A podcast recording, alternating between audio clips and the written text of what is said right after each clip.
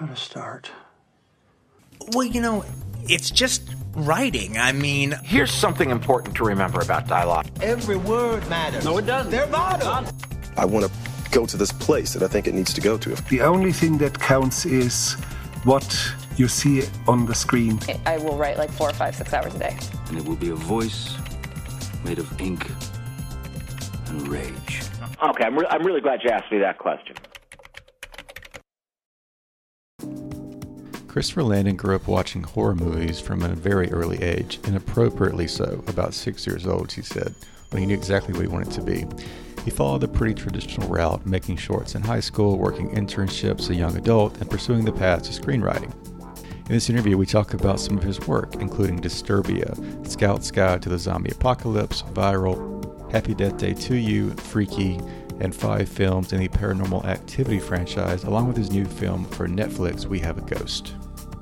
In this interview, we talk about lightning bolt inspirations, John Hughes meets Alfred Hitchcock, Paranormal Activity universe, writing found footage as a genre, and some of his best advice for pitching and writing spec scripts. This interview is also available on the Creative Screenwriting website.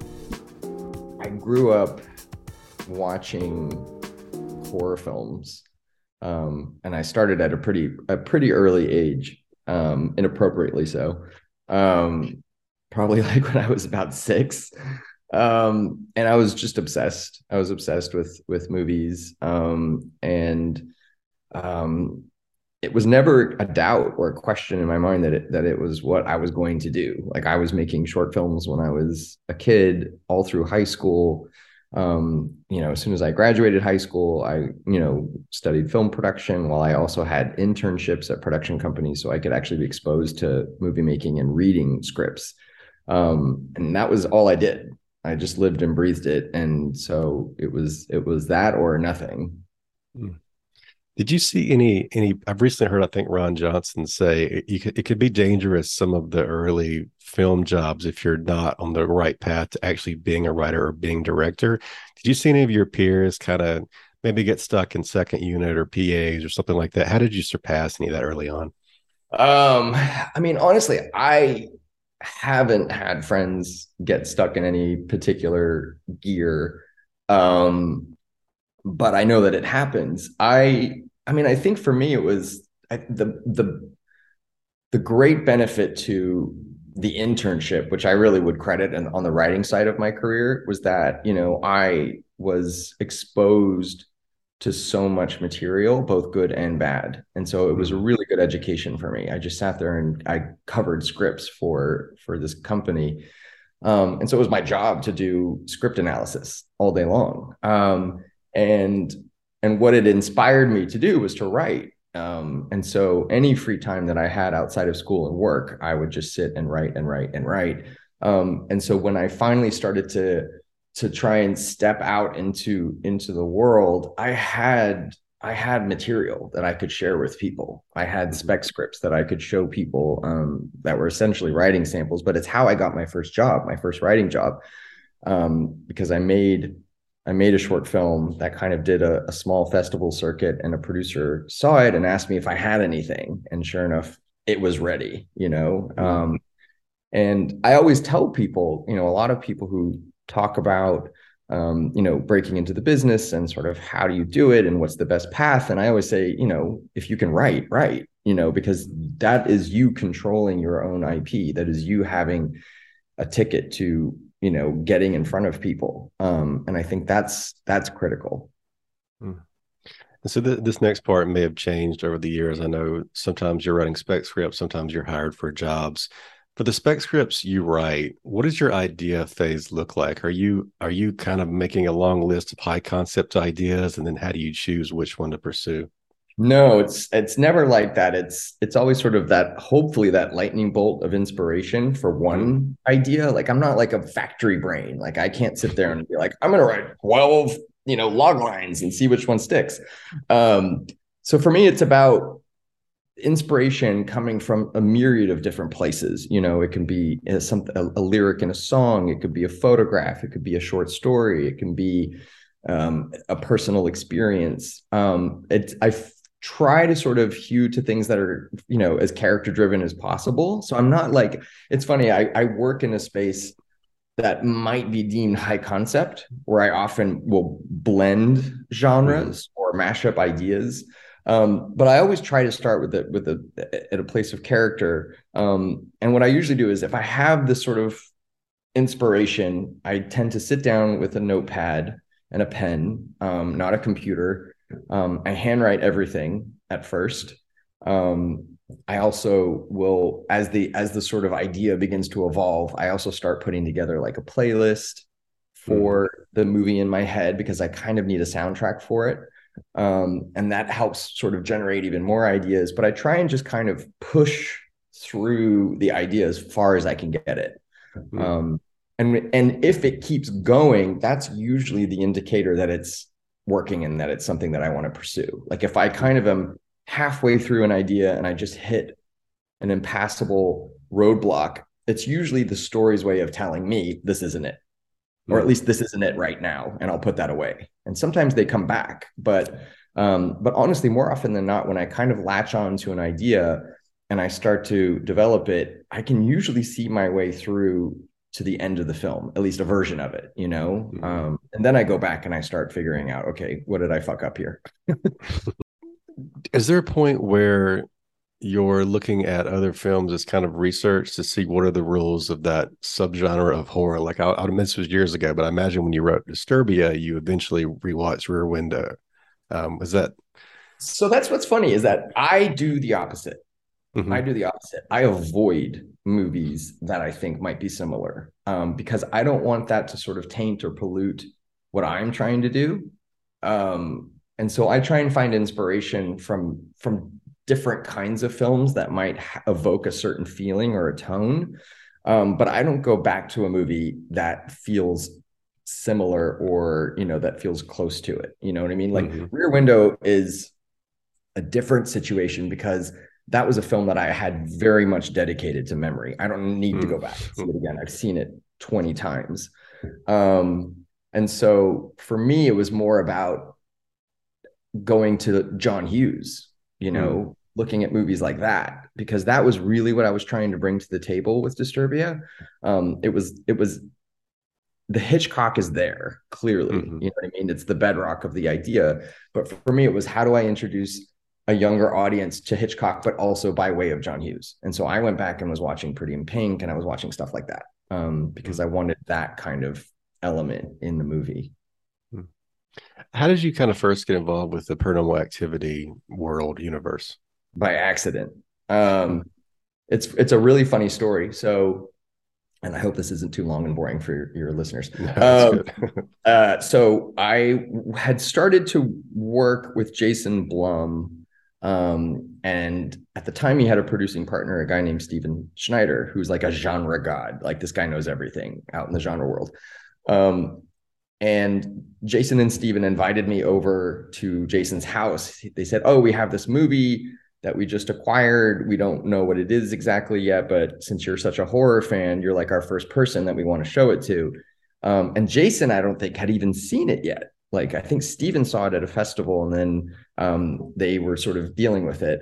Um, and so I went over to Jason's house and I watched the the original film, which but this was before they they they reshot stuff. It was kind of its its very original version. Um, and it scared the fuck out of me. Um, and I remember turning to Jason and I was like, I don't know what you guys are going to do with this thing, but this isn't, this is insane. Um, and what's interesting is that, you know, they sold it to Paramount. Paramount actually planned to scrap it and shoot a non-found footage version of the movie. Um, and then I know that Jason and some of the executives at Paramount really fought hard to get them to test it, just to put it in front of an audience and start testing the movie. And of course, you know, I think the rest is history. Um, cut to years later, they are making a sequel. Um, and they have shot, I think, about three weeks worth of material without a script. They decided that they could do it the Oren Peli way, which is like, we'll just wing it with just a sort of vague idea of what we want this story to be. Um, and the results were disastrous. Um, they had nothing. And so the studio kind of panicked. They shut production down, and then they did a writer's room where they invited a bunch of screenwriters together, and they showed us like a very rough assembly of what they had. And then they sort of pitched a bunch of sort of ideas, you know, and mm. it was a really funny experience because I'm a very, I'm a very honest and a very emotional person. And I sort of wear everything on my sleeve. And I'm in this room with all these other writers, and they're all going, wow, this is super cool. This is great. And I had my arms folded and I had a frown on my face.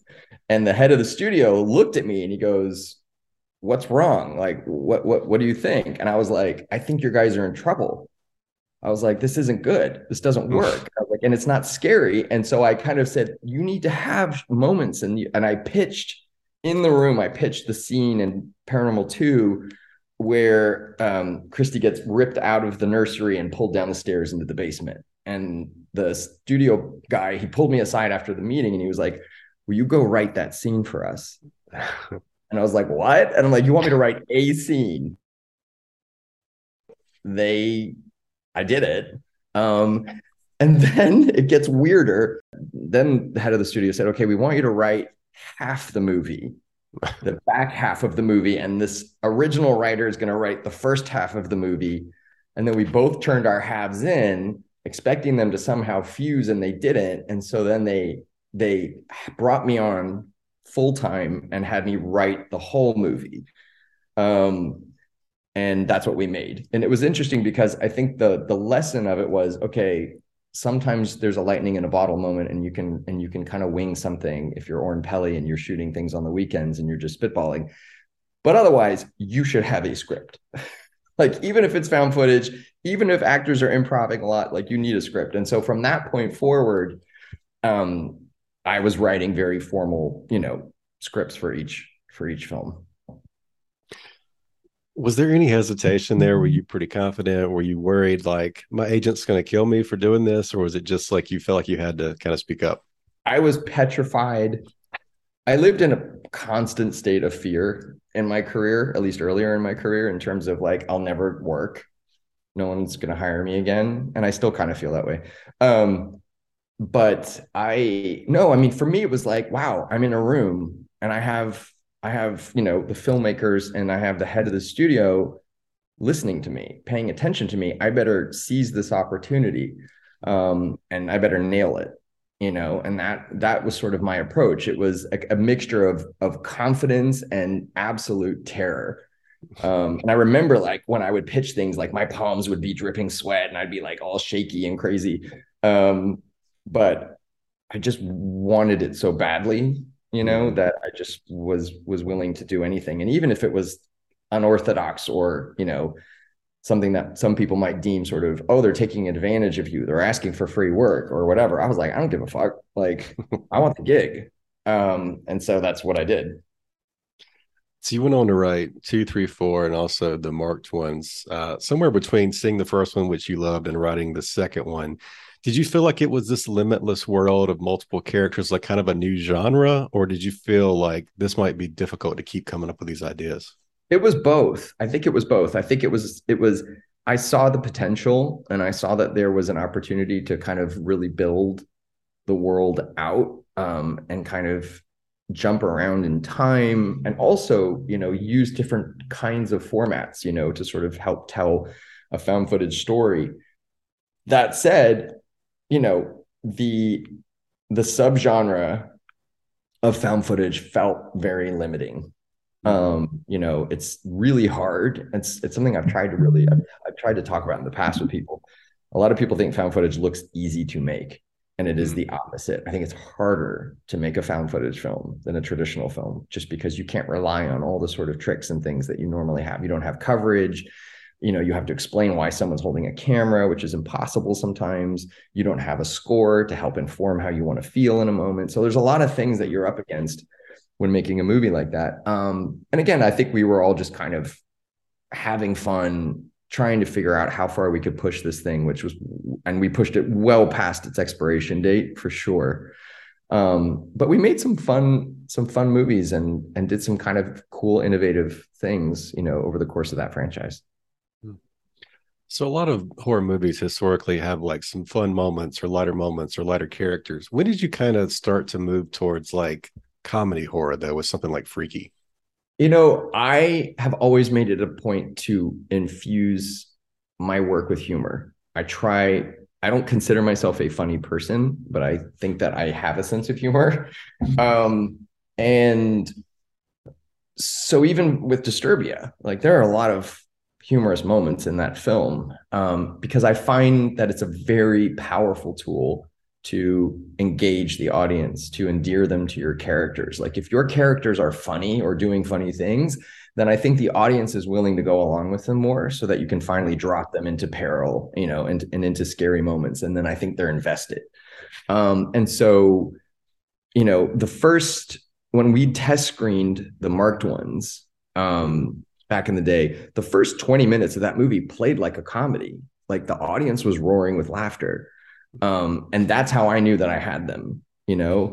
So I've always tried to be funny. Once I got to Happy Death Day, and then even more so Freaky, that was where I was very much invested in, in the idea of just going straight horror comedy. Actually, I even did it before with Scouts. Um, but I, I've always loved the horror comedy subgenre. I've always thought it was really fun to try and blend those two. And it's a very um, particular, I think, type of of thing, because I know a lot of people that don't like horror comedies. They don't want them pushed together. They want to have either just a horror movie or the, just a comedy, you know. Mm-hmm. um, but I grew up on on Raimi and, you know, Gremlins and all kinds of stuff where I felt like it was such a such a fun pairing. Does it does it read funny on the page to you when you write a script like that, or is it more about when you see it in the actor delivery and some of that stuff? I mean, I think it can read funny. Um, for sure. Um, I think people laugh when they read, when they read the, the script. Um, but sometimes it's really in the performance, you know. There was so much in Happy Death Day that I think ended up being funny because of the actors. You know, I think Jessica Roth delivered such a big, varied, wild performance mm. in the movie that there were moments where I was like, I did not see that coming. For sure. And it was just there on set. So tell me about your your latest project. How did you first kind of get involved or pitch We Have a Ghost? So um, We Have a Ghost is based on a short story um, called Ernest. Um, and I, one of my agents sent me the short story a long time ago, and I read it and I immediately fell in love with it. And we talked earlier about how sort of the lightning bolt, you know, and I immediately sat down after reading that short story and started writing the outline for the movie. Like I knew what it was immediately. Um, and I felt like it was this kind of Amblin kind of opportunity for me. Um, you know, I grew up on those movies as well. And um, it's not that I wanted to, like, I was, I didn't tell myself, wow, you need to write E T, you know, um, but it was more like, this is a, this is a movie I understand and something that I want to explore and a character I'm really interested in. And it was a really fresh take on an old ghost story. You know, I'd never read anything quite like it. Um, and so I fell in love with it, and it was just, you know, something I pursued aggressively. And I finally sold the pitch with the, with the short story to a company called Legendary. Um, and they're known for making giant monster movies, you know, like all the Godzilla movies and whatnot. Um, and eventually they were very honest with me, and they were like, we just don't think we can get this movie made here. Um, and then I was able to take the script over to, to Netflix, and they read it and got it. And so it kind of moved quickly after that, even though it was years, plural, um, in, in the making. Um, but I finally, you know, found a home for it and was able to get it going. I would imagine you've probably got several things like that going on. Um, do you have any advice on just like persistence, like staying with something long-term, long haul, that type of thing? Yeah. I mean, I think it's, I never give up on, I never give up on a script that I love, you know, just in the way that I think it's a stupid analogy, but I'll make it.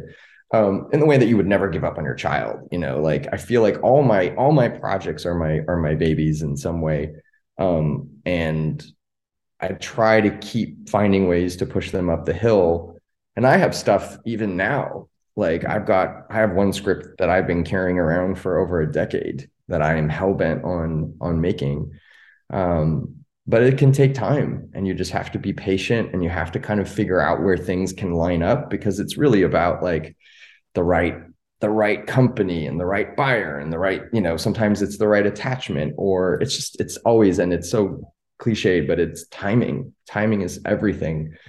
Um, But also it's important about knowing when you have something that maybe is just not worth fighting for too. Like I've had a couple of those where I was like out there banging the drum, and it was like, no, you're wasting your time. Like move on, like pick something else um, and figure that out. Um, but you know, it's just, it really does depend on, on the timing, I think. So this may be the, the wrong phrasing, but um, at what point in your career, I imagine you always wanted to be a filmmaker as well. When did you start to pitch yourself as a writer director? How did you kind of come in? Does does that give you extra leverage? Does it make it harder, at least in the beginning? I, it's funny. I did not set out to direct. I was not, it was not a career goal, weirdly. I was very content writing. Um, and I, I ended up directing my first film very much by accident. Um, and I think that the film shows it. um, I, I had a script. I had a very weird script that was like all of my sort of, I had a lot of weird shit rolling around in my head, and I dumped it into one thing. And it was an, it was an anthology film. And then uh, it was one of those scripts that kind of got passed around, I think, quite a bit, because it was weird and funny and dark and fucked up. And then a a friend of mine who, you know, works in the business called me up one day and was like, hey, I met these people who have money and they want to make your movie, and they are even open to you directing it. And I was like, oh, okay, that's weird. Um, and I did. And they they they financed the whole movie um, and gave me a lot of money to go make a, a, my first film. And Um, and it was all, like I said, very much by accident. But on the end of that experience, I learned so much. It was a trial by fire for me. And it, and I was bit by the bug, where I was like, okay, I fucked a lot of things up in this movie, but now I know, I think, how to do it a little bit better the next time. And I also really enjoyed that. And I, and I think I realized in the process that I, writing is, can be very lonely. Um, yeah. And I, it was such a thrill for me to get out of my fucking apartment and work with people and collaborate with people um, and make something with them. You know, it felt like summer camp for me, and I was really excited about it. And so I was very eager to do it again, um, but to try and do it better. Did those early directing jobs change your writing at all? The way you wrote exposition or scene cuts or anything like that? They, it did it did inform the process quite a bit. Um, I think more from a practical standpoint, you know, it was more sort of like, okay, how can I start writing now with a little bit of a budget in mind? Um, or, you know, like, are there different ways that I can approach a scene that would be more cost effective? Just knowing that, like, that is what ultimately drives so much of what we do in this business. Mm-hmm. Um, I wanted to make sure that I understood, now that I understood how production works, I was like, oh, I should probably not add twenty children to this scene if I don't need them, you know? And I did, I didn't know that before, you know? So I would have, like, you know, a monkey and all kinds of shit. And I was like, no, no, no, no, no, no, no, don't do that. Um, and I think that was sort of the biggest thing for me. It was just really understanding how production works and what the limitations are and how you can kind of let that inform what you're doing. Do you have to do anything maybe like internally to kind of separate those those different hats or those parts of the mind? Like, do you have like, okay, I'm going to be completely creative on this draft, and then like the next edit, I may cut back with budget in mind. Do you separate it that way at all? I do. Sometimes it's a forced separation, um, you know, so um, I always try to write the best version of the movie first, you know, whatever that is, and however big that might be. Um What's interesting, and I'll use We Have a Ghost as a good example, um, I actually did the opposite, because when I wrote that movie, that first draft, I was coming off of Happy Death Day and Happy Death Day two, and I had been in the sort of low-budget world for a while, you know, the Blumhouse model for a while, And so when I delivered my first draft, I remember Mary Parent, who runs um, Legendary, she was like, this feels small. She's like, I want you to write bigger. Like, you can go for this. And I was like, oh, fuck. Like, I forgot about that. So I went back and like really went and, and built out some really fun, big set pieces. And then I was like, oh, I can actually, I can do this. But, um, but yeah, I mean, I will, now I try to write sort of whatever I think the best version of the movie is. And then once, if I'm lucky enough for it to get to the next stage where it's really being considered for production and we're maybe going to get a green light, then I start getting kind of the notes from the studio where they're like, okay, like this, you went crazy, you need to calm down. Um, and then it's about trying to sort of figure out how to get the movie to fit into the budget box without compromising the integrity of, of what I'm trying to do. I spoke with um, Alfred Miles recently, who did Wednesday for Netflix, and they talked a little bit about the pitch. So like leaving the part aside where you have to kind of build a reputation and have a great idea and all the obvious stuff to get into the room. Do you have any advice about maybe specifically pitching to Netflix or making a compelling pitch? Oh God, pitching. Pitching is very hard for me, especially, I think, because I'm not a very performative person. And I think good pitching requires a certain kind of, of performance and uh, a certain kind of panache or whatever that I, I feel like I sorely lack. I've gotten much better at it. Um, I think the key for me is, is you have to memorize it from top to bottom as much as possible. Like I need to know every single word in that pitch so that I can throw it away, so that I know it so secondhand. And I always tell people, like, know your pitch so well that like you could sit down in any coffee shop or restaurant or whatever and just sort of tell the person the story. Like you were telling a story that is yours and familiar to you, you know?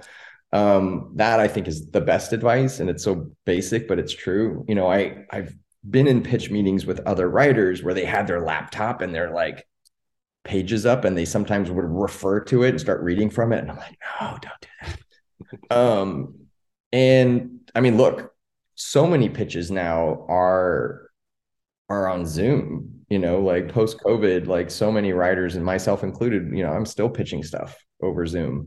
Um, and that is amazing. It's my favorite version of pitching now because like I can literally make everyone go away. I can hide everyone looking at me so I don't have to make eye contact with people. And then I can have my pitch doc up and they don't know it. Um, so I think there's a lot of, there's a huge benefit to that for me at least. Um, but yeah, I mean, it took me a long time to really get better at pitching. My first pitch is probably the most horrific, embarrassing story that anyone could ever have. Um, and it almost made me want to quit altogether. It's, it was very scarring. Um, and so I feel like I've definitely come a long way, but it just takes time and practice. Is the, is the pitch useful anywhere else? Like, is it um, some version of it, like helps you in terms of like a North Star to write the full version? Do you work, do you, or is it something you're always thinking about? I mean, the pitch, I mean, for me, it's, it's weird because the pitch and the outline aren't that different. You know what I mean? Like the pitch is sort of the condensed version of whatever my outline is, you know, because, and that was my first mistake too, is another sort of piece of advice. I had a horrible habit of writing very long pitches. They were too long. Like I was like, I'm going to just pitch for forty-five minutes to an hour. And I was like, no, like everyone's eyes were glazing over and falling asleep. I had one guy tap his watch, you know, in a meeting. Um, and um, so I had to learn how to kind of figure out how to condense it and make it a little more fun. Um, but I mean, it's funny. Like, I'll be honest. I've, tr- I really try not to pitch now. I would rather write a movie. It takes so long to get a good pitch done that I feel like I can write a first draft in the amount of time it would take me to get a pitch ready. Mm-hmm. So unless I absolutely have to pitch something, then like I'll do it. But I would rather write the movie and just go out as a spec and try and do it that way. I, and it's it's really not, the time difference for me is not is not huge. And at least I have something that is tangible and something I can control and something that can't be, because that's the other thing I don't like about pitching, um, especially in the movie world, which is you invite too many cooks to start meddling. as opposed to like, here's my movie, here's the script, and sure, let's work within the parameters of this thing that I have. Otherwise, you know, in your pitch, suddenly your main character is a completely different person. And then like everyone's just starting to fuck with it. And I hate that. Um, so I actually try not to pitch now. Do you see any other, uh, we're almost out of time here, but do you see any other just value in, in writing spec scripts? It sounds like you were very willing to persevere and take that time. And if you believed in the idea, you'll take a month or multiple months to write something. But mm-hmm. like advice for those young writers who are maybe hesitant to put the work in, just like any advice about writing specs, whether or not they sell? I mean, there's no downside. There's no downside to writing a spec, in my opinion, because, you know, even if it doesn't sell, and by the way, most of them don't, you know what I mean? Like I've written dozens of scripts that never sold, that never saw the light of day, but I learned from every single one, you know, and I'm not going to learn from a pitch really. Like I'm not going to, I'm not going to grow as a writer from just coming up with pitches after pitch after pitch. You become a better writer by writing, you know? And so I don't see the downside in it, you know, and it's, yeah, it's time consuming. It's a big time suck, but like, you know, if you love it and it's what you want to do, well, what else are you going to do? Like, if you can find that time, if you can squirrel the time away, because I understand that like people have jobs and they have lives and they have kids and they have all kinds of shit that they're dealing with. But if you have two hours in your day, even if it's later at night, you know, to just sit down and write, start writing your movie, just do that. Like it's so much better than hanging all your hopes on a pitch and then sort of, you know, going out that way. Um, and because I do think that pitches can lead to a lot of roadblocks in the end. And I do think that most, I think generally you have way more success with a script if that's where you're starting from. Hey, thanks for tuning in to the show. So many great lessons on screenwriting in the air. If you're looking for some more information, though, some more about the craft of writing for television, uh, we have a new course called Script Mastermind, where we have twenty-one of our proven experts telling you how to write for television, how to write a screenplay, how to break in, things like that. Uh, this includes shows with Gordon Levitt, Judd Apatow, also the writers of shows like Handmaid's Tale, Mosquito Coast, Hunters, Solar Opposites, Resident Alien, WandaVision, the list goes on and on. Check that out. Uh, you can get this all right now for one dollar at scriptmastermind.com slash television. That is the Television Screenwriting Masterclass. It is at scriptmastermind.com slash television. We'll see you next time with a new episode.